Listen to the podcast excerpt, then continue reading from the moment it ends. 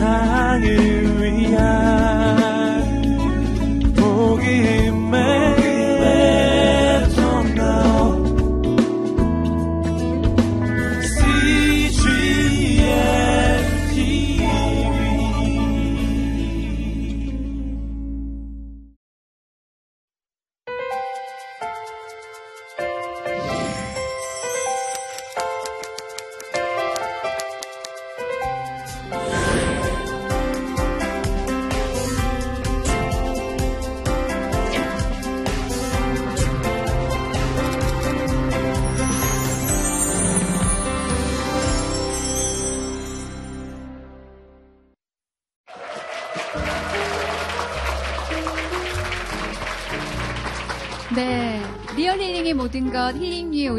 여러분 진심으로 환영합니다. 저는 박지윤이고요. 저는 장희용입니다. 반갑습니다. 반갑습니다. 네. 오늘 저희가 손님으로 모신 분은요, 한국의 아름다움을 대표하는 분이자 또 이 아름다움을 전 세계에 널리 알리고 계신 분이기도 합니다. 예, 외모도 너무 아름다우시지만 안에 내면은 더 아름다우신 미스 코리아 이성애 씨를 모셨습니다. 박수로 환영해 주세요.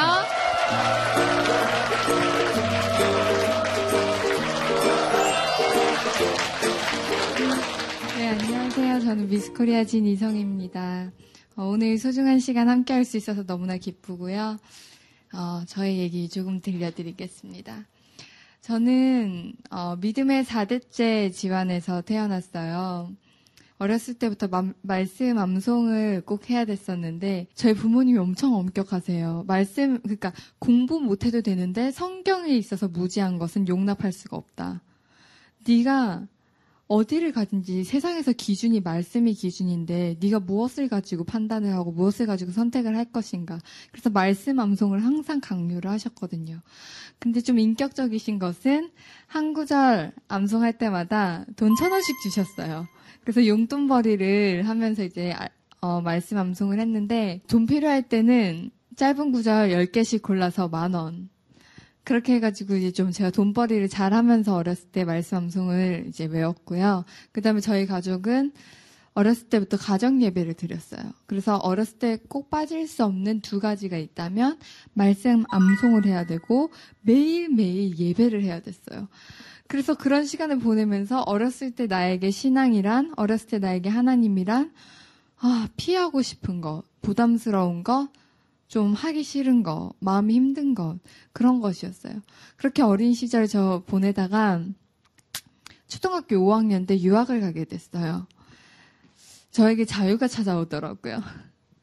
가니까 말씀 암송도 안 해도 되고, 가정 예배도 안 드려도 되고, 자유인 거예요. 그래서 너무나 행복한 시간을 보내면서 어린 나이에 자유를 만끽하게 됐었는데 점점 친구들하고 이제 잘 지내다 보니까 친구 따라 이제 여기저기 다니기 시작하면서 바빠지는 거예요. 교회를 못 가게 되고 하나님을 당연히 생각 안 하게 되고 밥 먹을 때도 기도 안 하고 밥 먹게 되고 그러면서 점점 하나님하고 멀어지게 되더라고요. 그래서 그런 시간을 이렇게 쭉 보내다 보니까 어느새 유년기가 되더라고요. 가장 예민할 때, 사춘기일 때. 친구들하고 참 잘 지내면서 우리는 끝까지 함께 하는 거야?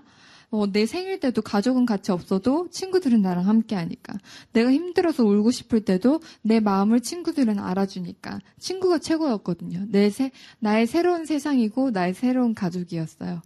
그래서 그 친구들한테 목숨 걸면서 지냈는데 사춘기가 되니까 친구들이 서로 예민해지면서 사이가 틀어지는 거예요.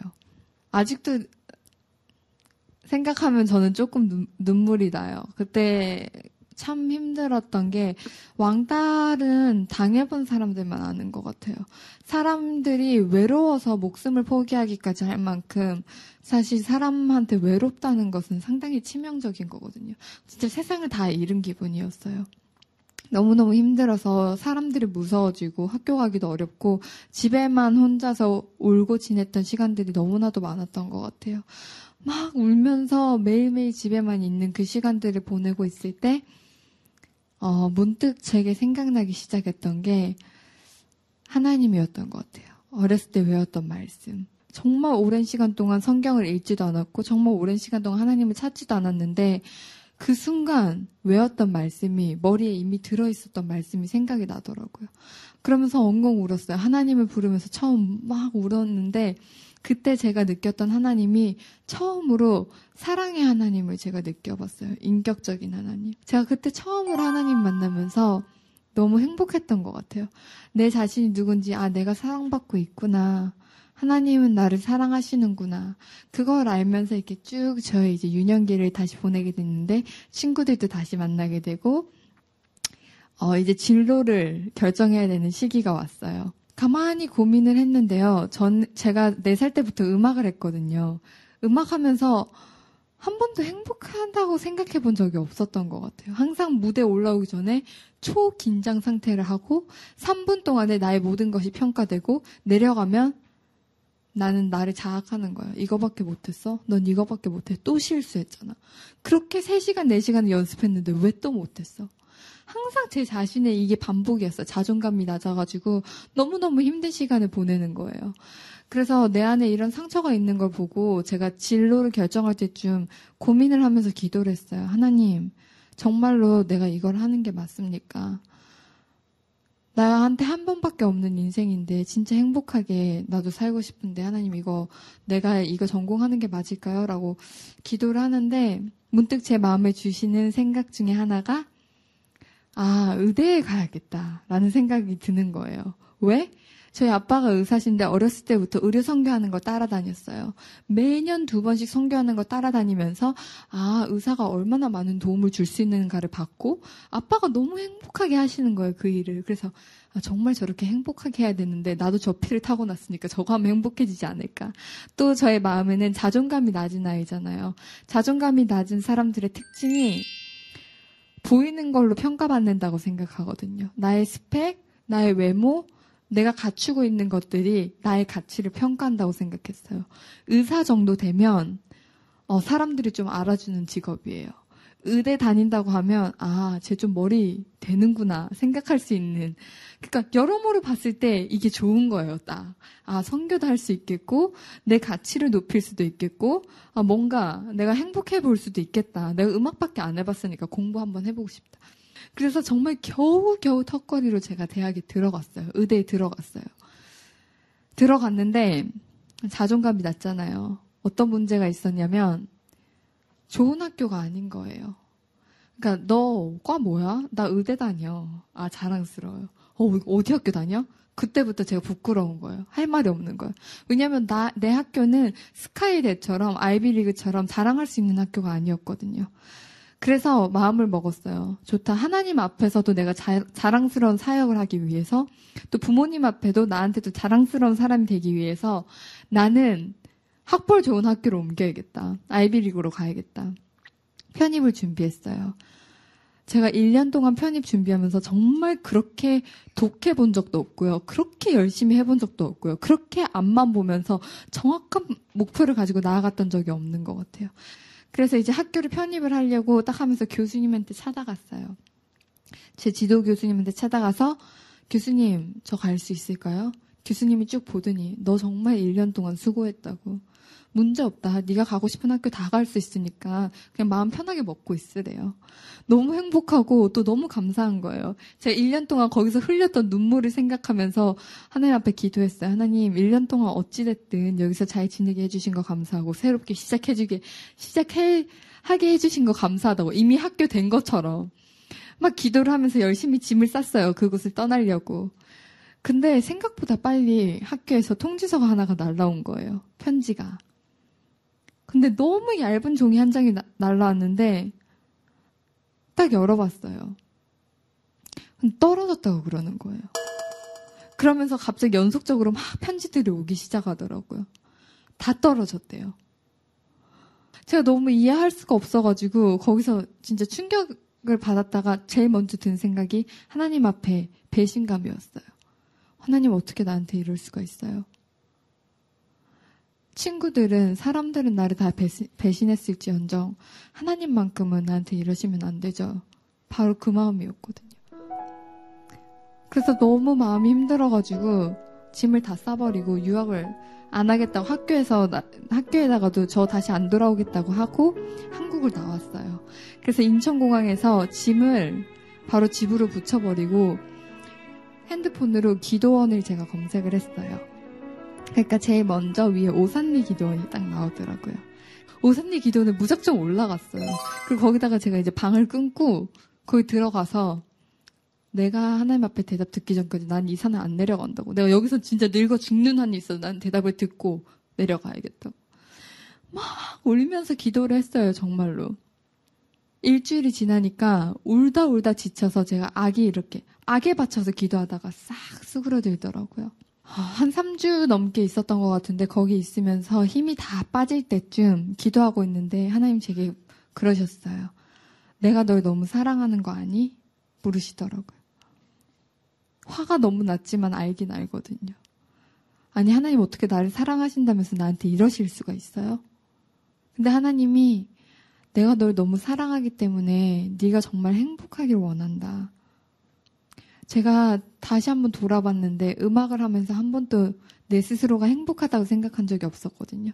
근데 의대는 의대는 내가 행복하려고 옮겼잖아요. 근데 의대 가서도 저한테 어떤 게 있었냐면요. 93 넘으면 A예요. 이게 진짜 에피소드여가지고 94도 A고 97도 A거든요. 우린 A 마이너스도 없고 A 플러스도 없어요. A예요, 그냥. 근데 나만 알아요. 내가 94 A 받은 거는. 근데 그걸 용납을 못하는 거예요. 네가 그렇게 잠 안 자면서 그렇게 했는데 네가 고작 받는 게 94 A야? 계속 제 자존감을 깎아내리고 제 자신을 짓밟으면서 공부를 해왔더라고요. 너무너무 힘들게 힘겹게 했어요. 그러니까 하나님 마음에서는, 하나님 아버지 마음에서는 내가 정말 너를 목숨보다 귀하게 여겨서 내 아들의 목숨을 버리면서까지 내가 너를 살렸고, 내가 너를 그 누구보다 존귀하고 귀하게 만들어서 너에게 특별한 계획을 가지고 너를 이 세상에 보냈는데 네가 얼마나 소중한데 네가 네 자신을 이렇게 깎아내리냐에 너무 마음이 아프셨던 것 같아요. 그래서 제가 좋습니다, 하나님. 그럼 하나님 나에게 정말 소중하고 귀하게 나를 만드셨으니까 내가 정말 소중하고 귀한 삶을 살아보고 싶었어요. 정말 자존감을 나도 망치지 않으면서 살 수 있는 삶. 그래서 가만히 기도하면서 내가 무엇을 해야 될까? 앞으로 나는 어떻게 해야 될까? 돌아갈 수 있는 학교도 없고, 한국에 있자니 눈치도 보이고. 그러면서 이제 앨범을 쭉 봤어요. 내가 누구였지? 나는 원래 어떤 사람이었지? 어렸을 때부터 앨범을 쭉 봤는데, 유난히 드레스 입고 찍은 사진들이 많고, 유난히 공주처럼 이렇게 꾸미고 찍은 사진들이 너무 많은 거예요. 그래서 가만히 보니까 어렸을 때부터 저는 꾸미는 걸 좋아하는 아이였고요. 그 다음에 누군가를 꾸며주는 걸 참 좋아하는 아이였어요. 그 아름다움에 관한 직업, 아름다움에 관한 것을 참 즐거워하는 아이였어요. 문득 드는 생각이 패션 디자이너를 한번 해볼까? 라는 생각이 들었어요. 그래서, 아, 좋다. 나 패션 디자이너 한번 해보고 싶다. 그래서 한 번도 그림 이런 거 해보지도 않았는데, 막 원서를 썼어요. 그 그림도 뭐 포트폴리오도 막 만들었어요. 근데 제가 자존감이 낮은 아이잖아요. 자존감에 상처가 있는 아이고 비교의식이 강한 아이잖아요. 자존심이 끝까지 자존심이 저에게 허락하지 않는 거예요. 하나님, 이왕 나 여기까지 온 김에 이왕 보내줄 거면 정말 제일 좋은 학교 보내달라고. 그래서 미국에 3대 패션 스쿨만 넣었어요, 제가. 근데 요번에는 다 붙었어요. 갈 데가 없으니까 제가 그 중에서 한 곳을 골라서 뉴욕에 있는 파슨스라는 학교를 가게 됐어요. 가서 공부를 하는데 제가 뭘 느꼈냐면요. 제가 피어나는 걸 느꼈어요.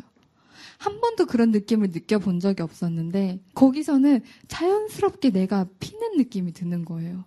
정말로 저희 학교가 하버드 다음으로 과제가 많은 학교로 전 그 과정을 소화했다는 것 자체가 너무나 놀라워요. 근데 진짜 학교에서 침낭을 깔고 자야 될 정도로 너무나 과제가 많았어요.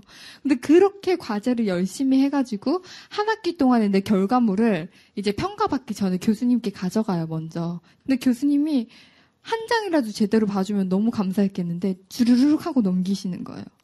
그러더니 제 앞에서 제 얼굴 앞에서 제 크로키들을 쫙 반으로 찢더니 얼굴에다 전 팍 던지는 거예요. 그러면서 저 눈, 제 눈을 똑바로 쳐다보고 이게 디자인이냐고 쓰레기지.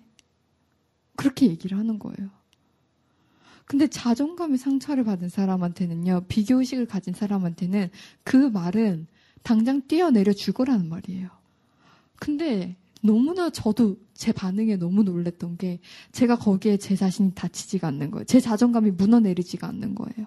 근데 그때 제가 깨달은 게 뭐냐면 하나님이 내게 주신 달란트는 내가 좋아하기도 해야 되고 잘하기도 해야 되지만 정말로 내 앞에 내 안에 기쁨이 있어야 돼요. 하나님이 가장 소중하게 만드는 나라는 작품이 망가지지가 않아야 되는 거예요. 그 내 안에서 피어나는 것으로 하나님께 이제 삶의 예배를 드리는 게 가장 아름다운 삶의 예배라는 게 제가 거기 가서 깨달은 거예요. 그때 깨달으면서 제 자존감이 회복하기 시작했어요. 너무 행복한 시간을 보내고 있는데 저희 부모님이 전화가 오셨어요. 아, 이제 때가 됐다. 미스 코리아에 나가라. 라고 하시는 거예요. 저는 너무 황당했어요. 어, 내 부모님 맞나? 우리 아빠 맞나? 어떻게 나한테 저런 말을 하실 수가 있지? 미인 대회는 보여지는 걸로 평가받는 거잖아요. 미인 대회는 너에게, 저에게 너무 무서운 거였어요. 사람을 평가할 때 나랑 얘기도 해보지 않고 보이는 걸로 평가하니까. 그래서 1년 동안 부모님 말을 무시했어요. 근데 기도할 때마다, 말씀 볼 때마다, 교회 갈 때마다 하나같이 하는 말씀이 순종에 관한 것들인 거예요. 하나님 순종 기뻐하신다. 순종의 제사가 이랬다. 순종의 결과가 이랬다. 순종한 믿음의 조상들이 이랬다.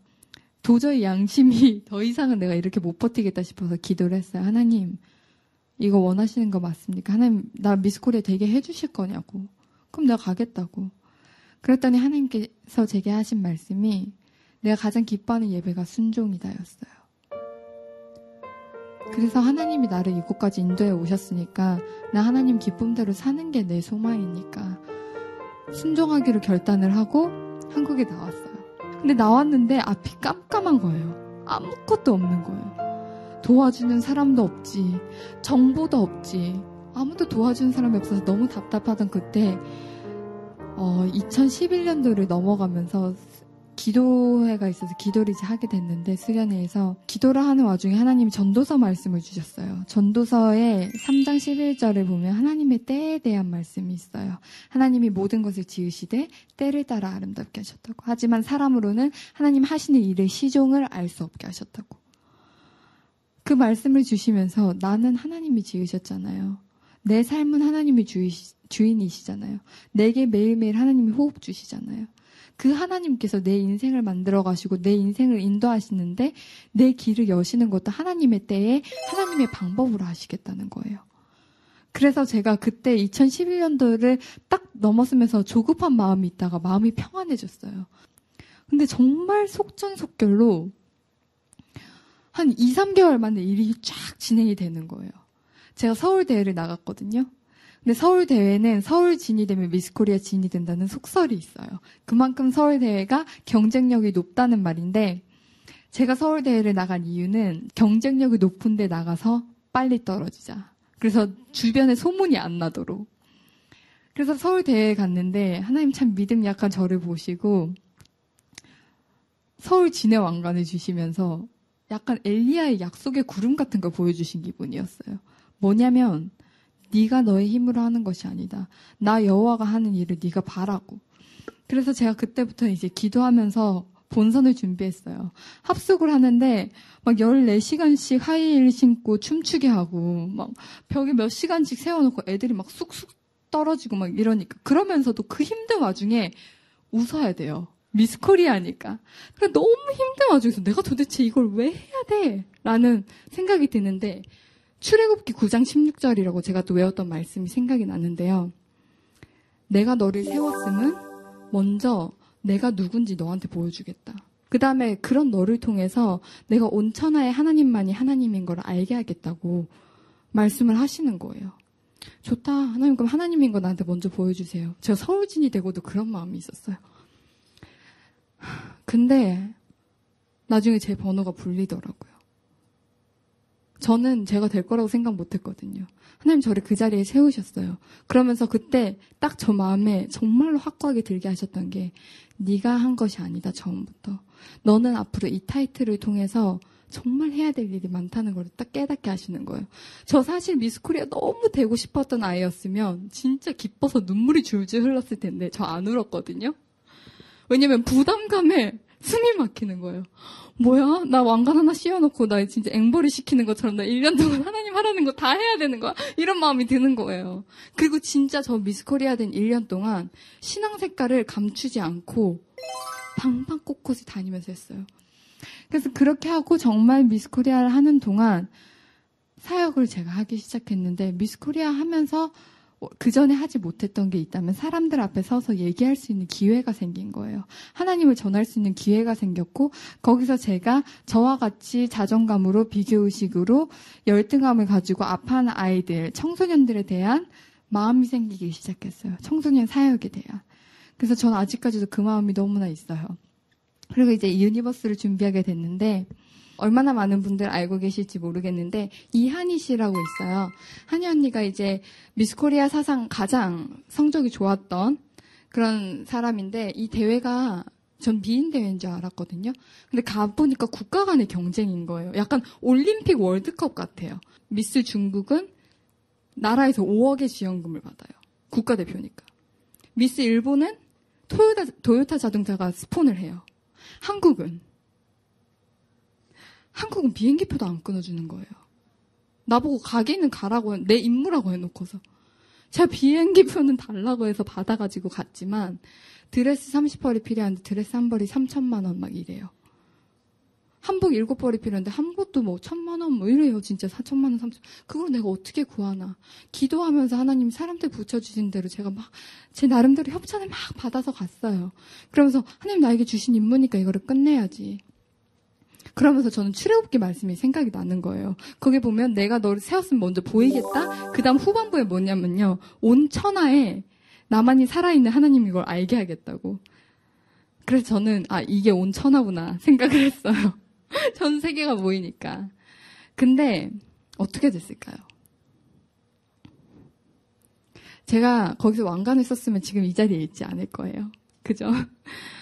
참 왕관을 쓰지 못하고 돌아오면서 가만히 생각을 해봤어요. 아무리 사람들이 하는 대회고 아무리 스폰이 필요한 대회여도 저는 하나님이 하시면 된다고 생각했거든요. 그래서 하나님 어떻게 내 기도에 이렇게 응답하실 수 있어요? 하나님 전 세계 사람들이 나랑 기도했는데 하나님 하신 일 보려고 기도했는데 근데 제 마음에 어떤 마음을 주시냐면요. 제가 한 번은 왕관을 썼고 한 번은 왕관을 쓰지 못했잖아요. 어쩌면 왕관을 쓴 입장에서는 남들이 와 미스 코리아 됐구나라고 할 수도 있었겠고 한 번은 왕관 못 썼으니까 뭐야 쟤 떵떵거리고 갔는데 아무것도 못 하고 왔으면서 둘 다 제가 경험을 해보면서 제가 누군가 아이들한테 다가갈 수 있는 폭이 넓어졌더라고요. 그 아픔을 아는 사람만 그 아픔을 대해서 위로를 해줄 수 있고 말을 할 수 있어요. 근데 내가 실패해 보니까 이제 실패로 힘들어하는 아이들한테 할 말이 있더라고요. 내가 왕관 또 쓰고 왔으면 그 아이들하고는 영영 멀어졌을 거라는 생각이 들었어요. 확실한 것은 하나님께서 제게 위로할 수 있는 이 장을 넓혀주셨다는 거. 지금 제 상황을 보면 어쨌든 여기까지 오지, 오게 하신 분이 하나님이시니까 그 다음에 약한 모습을 가지고도 하나님이 사용을 하시거든요. 내 예쁜 모습만 보여주고 여러분한테 쉐어를 할 수도 있지만 내가 이런 이런 부분이 부족해요. 내가 이런 이런 부분에 상처를 받았어요라는 걸 열면서 여러분이 또 공감을 얻을 수도 있기 때문에 어 혹시 힘들어 하시는 분들이 있거나 혹시 아파하시는 분들이 있으면 그것이 여러분들의 기회라고 저는 생각해요. 그 기회를 통해서 여러분들이 누군가에게 희망이 돼줄 수가 있고 그 기회를 통해서 여러분이 단 한 명이라도 누군가를 살릴 수가 있으면 그 인생이 그 어떤 것보다 저는 값진 인생이라고 생각하거든요. 그래서 항상 기쁨과 행복함으로 네, 그렇게 감사함으로 사셨으면 좋겠습니다. 감사합니다.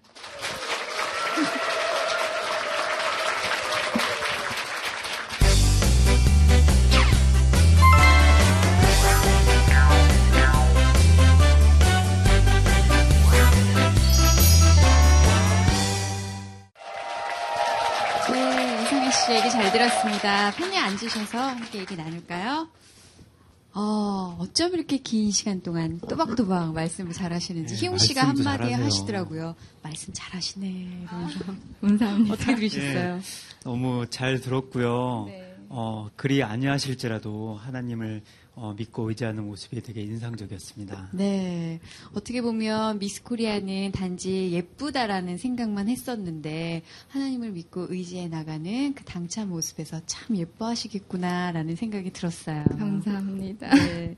미스 코리아 되신 지 지금 거의 2년 정도가 흘렀죠? 네네. 네. 그동안 참 많은 일들이 있었을 것 같아요. 미스 코리아 전후 어떻게 삶이 달라졌을까요? 어, 학생에서 갑자기 공인이 일반에서 공인이 되고 학생에서 사회인이 되다 보니까 많은 변화가 있었는데 주로 이제 활동하는 영역도 달라지더라고요. 그러니까 사실 학생이었을 때는 사역이라는 걸 할 수가 없었고 남들 앞에서 서서 얘기할 수 있는 기회가 많이 없었어요. 네. 근데 이제 뭔가 이제 타이틀이 하나 딱 생기고 나니까 남들 앞에서 얘기해야 되는 상황들이 많이 생기더라고요. 네. 그러다 보니까 저에게는 하나님을 전할 수 있는 절호의 찬스가 됐죠. 네. 이렇게 활동하시면서 아쉬움도 좀 있을 것 같아요. 미국에서 다 마치진 마치지 못했던 학업도 있고 또 주변에서 뭐 연기를 해봐라 방송할 생각 없냐 이런 제안도 많이 받아서 그 사이에서 좀 혼란스러움은 없었는지. 네, 그러니까 정말 전혀 연예인 되려고 생각하고 맨 처음에 미스코리아에 나온 것도 아니었고 미스코리아가 제 꿈도 아니었어요. 저는 오히려 부끄러워서 안 하고 싶었지. 그래서 이제 그런 상황 속에서 진짜 사역 때문에 부모님이 사역자셨고 본인의 자식과 함께 사역하기를 원하셨고 전도 부모님께 착한 딸이 되드리고 싶기도 하고 하나님 말 안 들으면 또 호되게 당할 거, 좀 혼날 것 같기도 하고 그런 마음에 이제 순종을 하게 된 거거든요.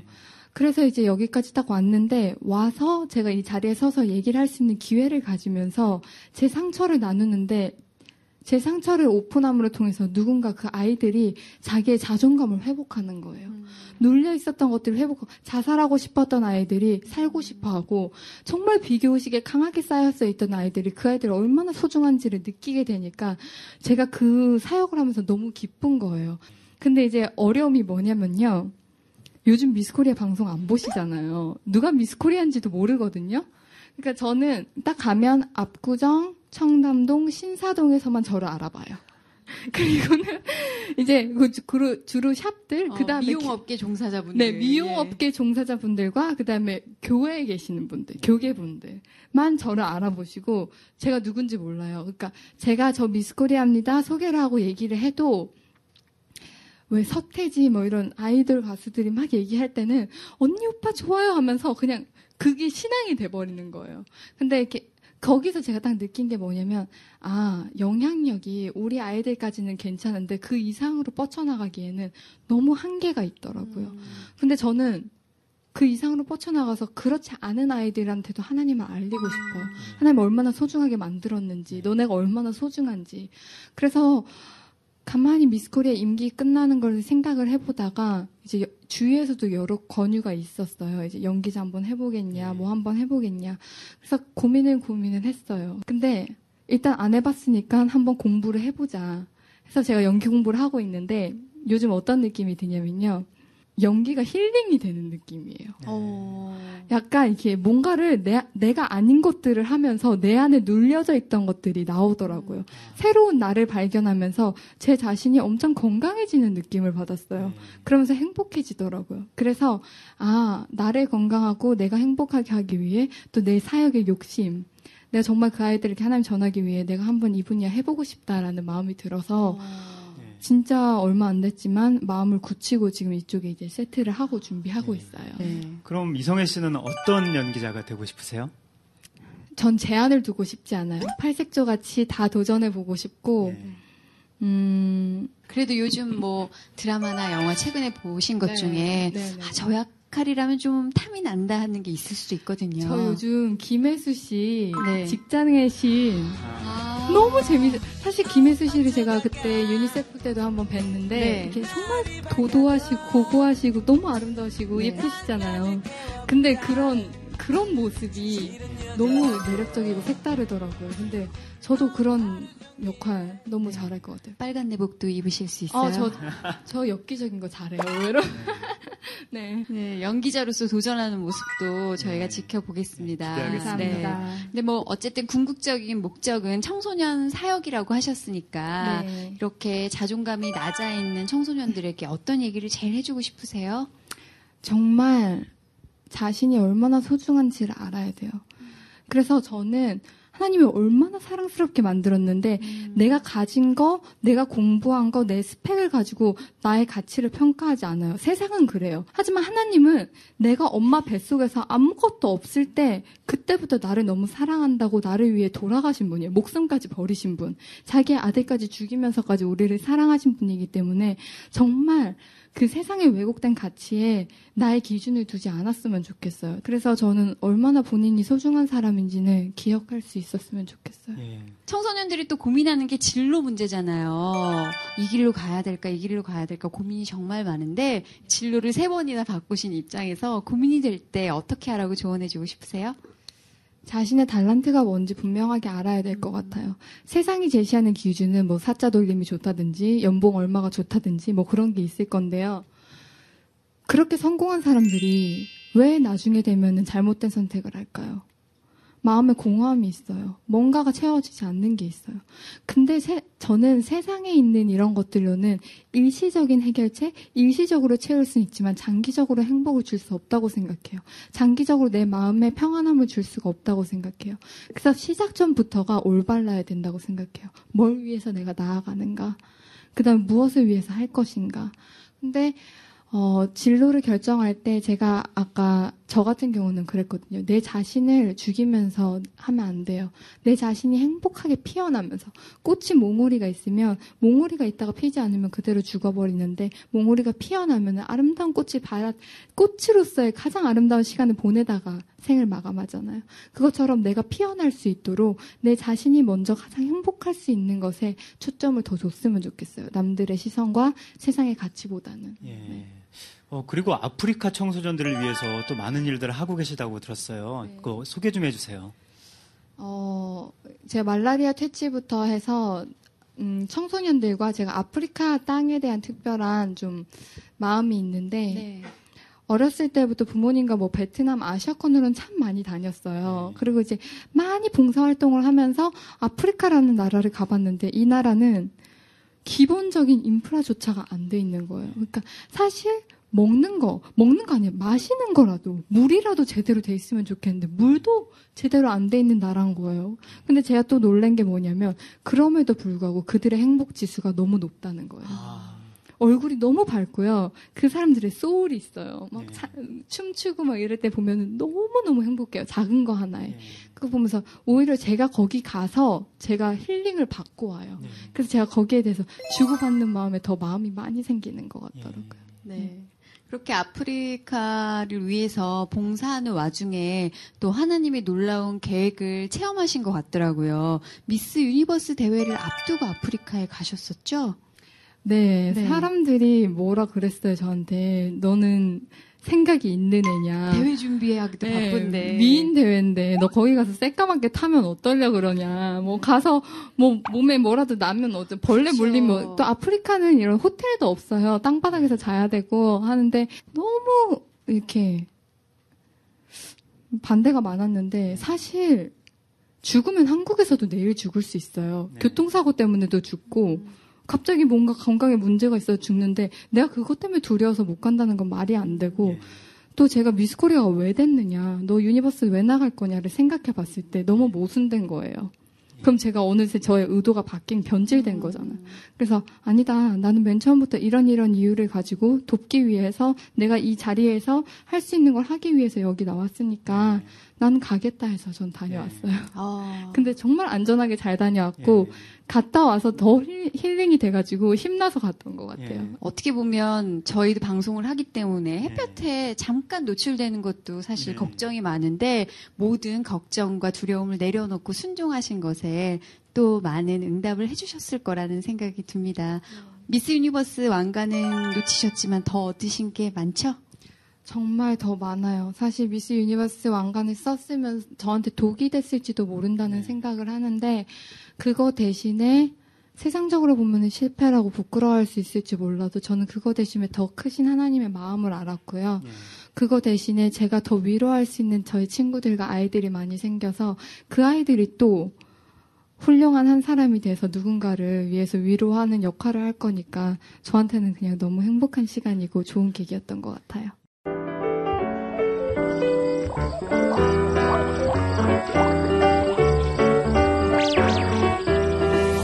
어, SNS와 온라인을 통해서요, 또 이성애 씨에게 궁금하신 점, 또 시청자들의 질문들을 모아봤습니다. 어, 저는 얼굴도 못생기고 공부도 못하고 집도 평범해요. 저도 성공해서 남을 돕는 삶을 살고 싶은데 나 같은 사람도 이성애 씨처럼 꿈을 이룰 수 있을지 자꾸 의심이 듭니다. 좋은 말씀 부탁드려요. 라는 질문이 올라와 있네요. 제가 직접 얼굴을 못 봐가지고. 네. 근데 사실 성공하고 싶다라는 그 마음이 뭘로 성공하고 싶은지 제가 알면 좋겠지만 제한하지 않았으면 좋겠어요. 본인이 가지고 있는 그 가능성은 자신이 매기고 있는 것보다 더 크고요. 사실 신앙인들한테는 내가 하나님 만드셨잖아요. 나를 제한하는 것은 나를 만드신 하나님의 능력을 제한하는 거예요. 전 제가 미스코리아 될 거라고 생각도 못 했어요. 제가 미스코리아 나간다고 한국에 들어왔을 때 제 몸무게 60kg였어요.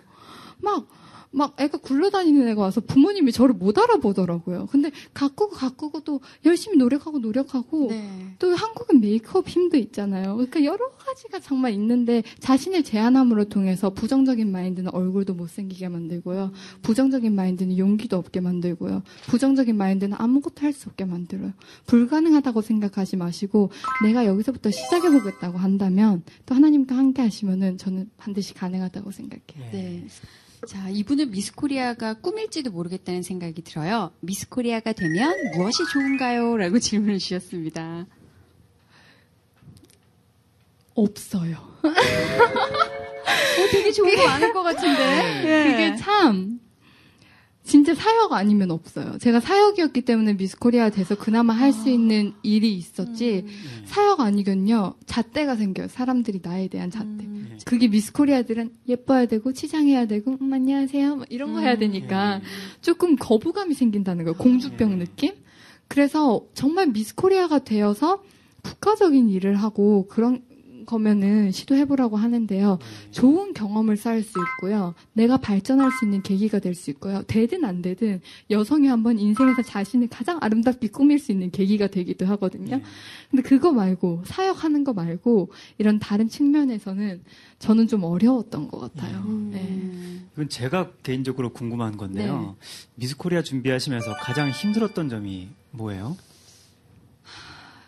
이 하이힐 신는 게 참 힘들었어요. 아. 저는 미스 코리아 시작하기 전까지 힐을 신어본 적이 없었어요. 아, 맨날 우- 미국에서 운동화 신고 다니고 이렇게 flat 신고 다니고 하다가 이제 힐을 신어야 되는데 대회하면서 제가 나중에는 발이 너무 부어서요 신발을 이렇게 못 벗어서 이렇게 끊어냈어요. 그리고 stress stress fracture가 와가지고 깁스하고 못 걷고 있었어요. 그 정도로 아. 힘들어서 네. 좀 걷는 게 많이 힘들었던 것 같아요. 네, 세상에 쉬운 일이 참 없는 네, 것 같습니다. 것. 네.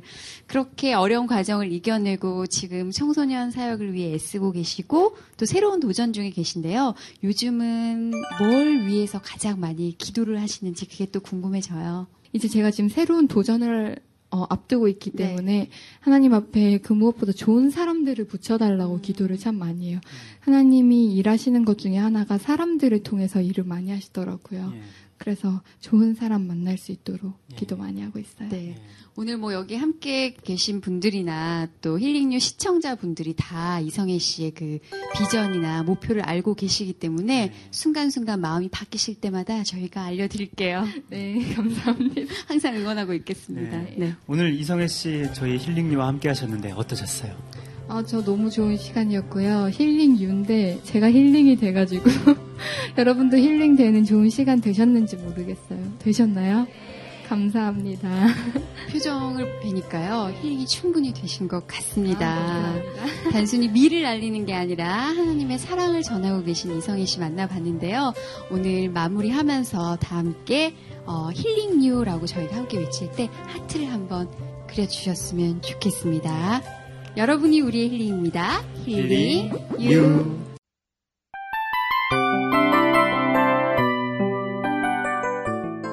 이 프로그램은 청취자 여러분의 소중한 후원으로 제작됩니다.